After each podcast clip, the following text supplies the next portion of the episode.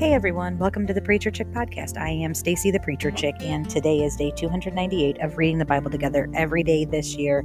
Today there's a video from the Bible Project and you'll find that linked in the show notes and we're going to read Romans 11 and 12. We're also going to read Psalm 138. Let's just get to it. I ask then, has God rejected his people? Absolutely not. For I too am an Israelite, a descendant of Abraham from the tribe of Benjamin. God has not rejected his people whom he foreknew. Or don't you know what the scripture says in the passage about Elijah, how he pleads with God against Israel? Lord, they have killed your prophets and torn down your altars. I am the only one left, and they are trying to take my life. But what was God's answer to him? I have left 7,000 for myself who have not bowed down to Baal. In the same way, then there is also at the present time a remnant chosen by grace. Now, if by grace, then it is not by works. Otherwise, grace ceases to be grace. What then? Israel did not find what it was looking for, but the elect did find it. The rest were hardened, as it was written God gave them a spirit of stupor eyes that cannot see and ears that cannot hear to this day. And David says, Let their table become a snare and a trap, a pitfall and a retribution to them. Let their eyes be darkened so that they cannot see, and their backs be bent continually. I ask then, have they stumbled so as to fall? Absolutely not. On the contrary, by their transgression, salvation has come to the Gentiles to make Israel jealous. Now, if their transgression brings riches for the world, and their failure riches for the Gentiles, how much more will their fullness bring? Now, I'm speaking to you Gentiles insofar as I am an apostle to the Gentiles. I magnify my ministry if I might somehow make my own people jealous and some and save some of them.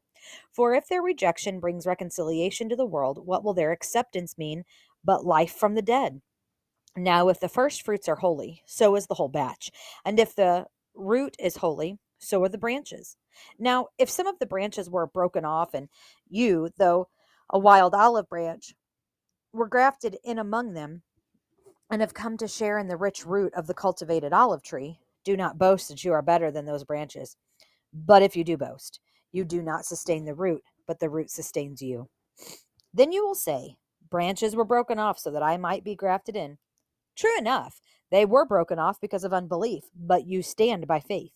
Do not be arrogant, but beware, because if God did not spare the natural branches, he will not spare you either. Therefore, consider God's kindness and severity. Severity towards those who have fallen, but God's kindness toward you if you remain in his kindness. Otherwise, you too will be cut off. And even they, if they do not remain in unbelief, will be grafted in because God has the power to graft them in again. For if you were cut off from your native wild olive tree and against nature were grafted into a cultivated olive tree, how much more will these, the natural branches, be grafted into their own olive tree? I don't want you to be ignorant of this mystery, brothers and sisters, so that you will not be conceited.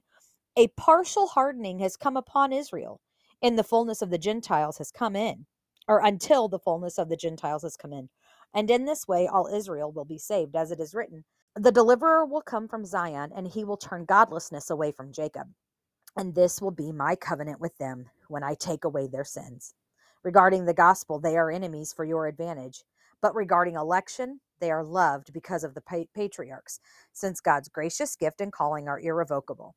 As you once disobeyed God, but now you have received mercy through their disobedience, so they too have now disobeyed, resulting in mercy to you, so that they may also now receive mercy. For God has imprisoned all in disobedience, so that he may have mercy on all. Oh, that the Oh, the depth of the riches, both of the wisdom and of the knowledge of God! How unsearchable his judgments, how untraceable his ways! For who has known the mind of the Lord, or who has been his counselor?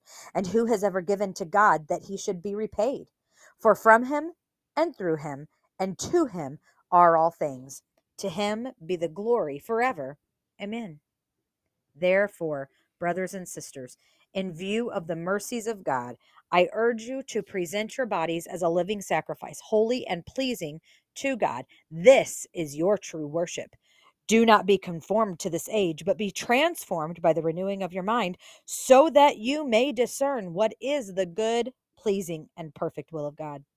For by the grace given to me, I tell everyone among you not to think of himself more highly than he should think. Instead, think sensibly as God has distributed a measure of faith to each one.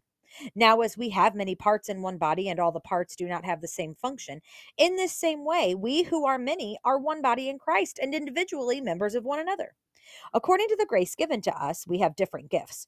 If prophecy, use it according to the proportion of one's faith. If service, use it in service. If teaching, in teaching. If exhorting, in exhortation. Giving with generosity. Leading with diligence. Showing mercy with cheerfulness.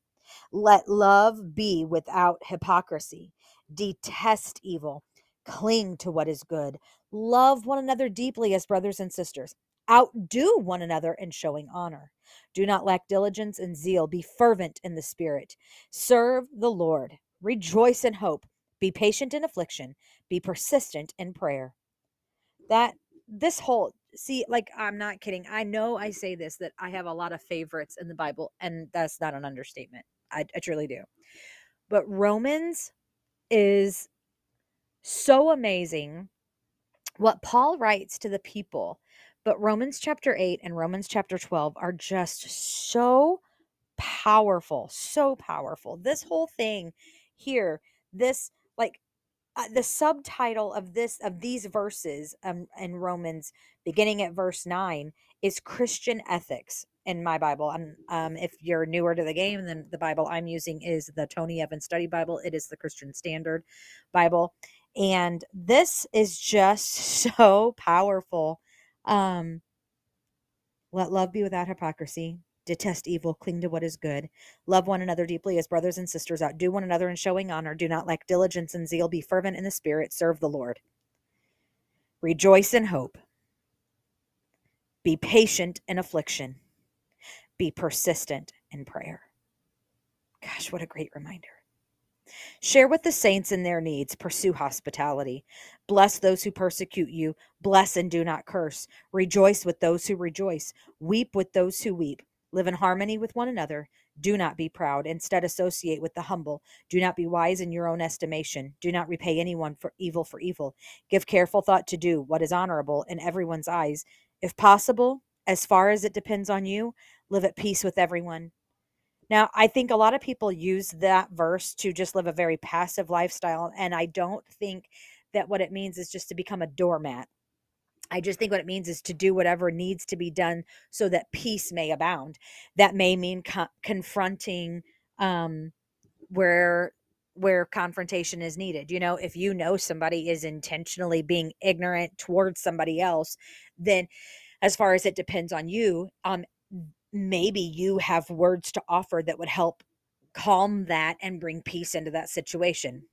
Um, so, and as much as it depends on you, live at peace with everyone doesn't mean become a doormat and let people walk all over you and treat you whatever because you are going to keep peace. And so you just don't speak up.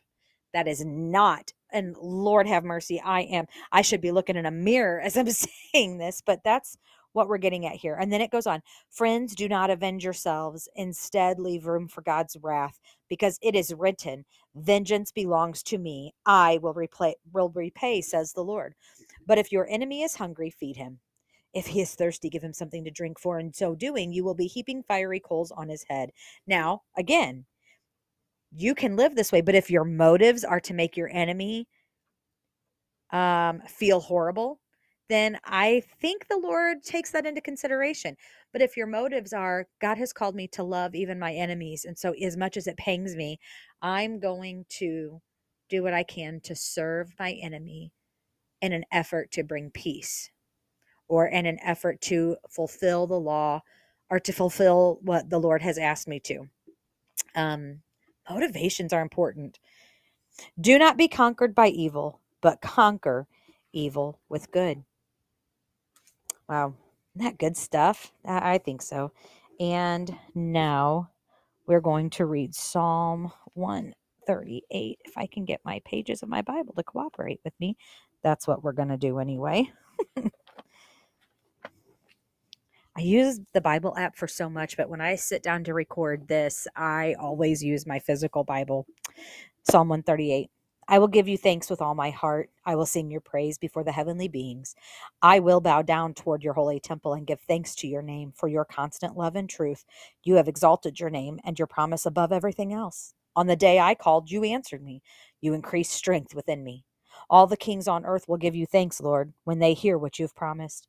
They will sing of the Lord's ways, for the Lord's glory is great. Though the Lord is exalted, he takes note of the humble, but he knows the haughty from a distance.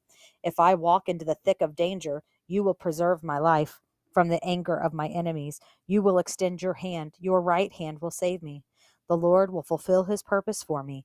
Lord, your faithful love endures forever. Do not abandon the work of your hands can I just tell you, I kind of think this is like, don't abandon me. I like, you know, David is saying, ah, do not abandon the work of your hands. I am the work of your hands. We, friends, are the work of his hands. And the promise, even though David says it this way, the promise is that he never leaves us, he never forsakes us, he never abandons us. Isn't that a good reminder? I hope you have a wonderful day or night, depending on when you're listening. And I hope that you'll come back tomorrow as we continue to read the Bible together. I'll see you then.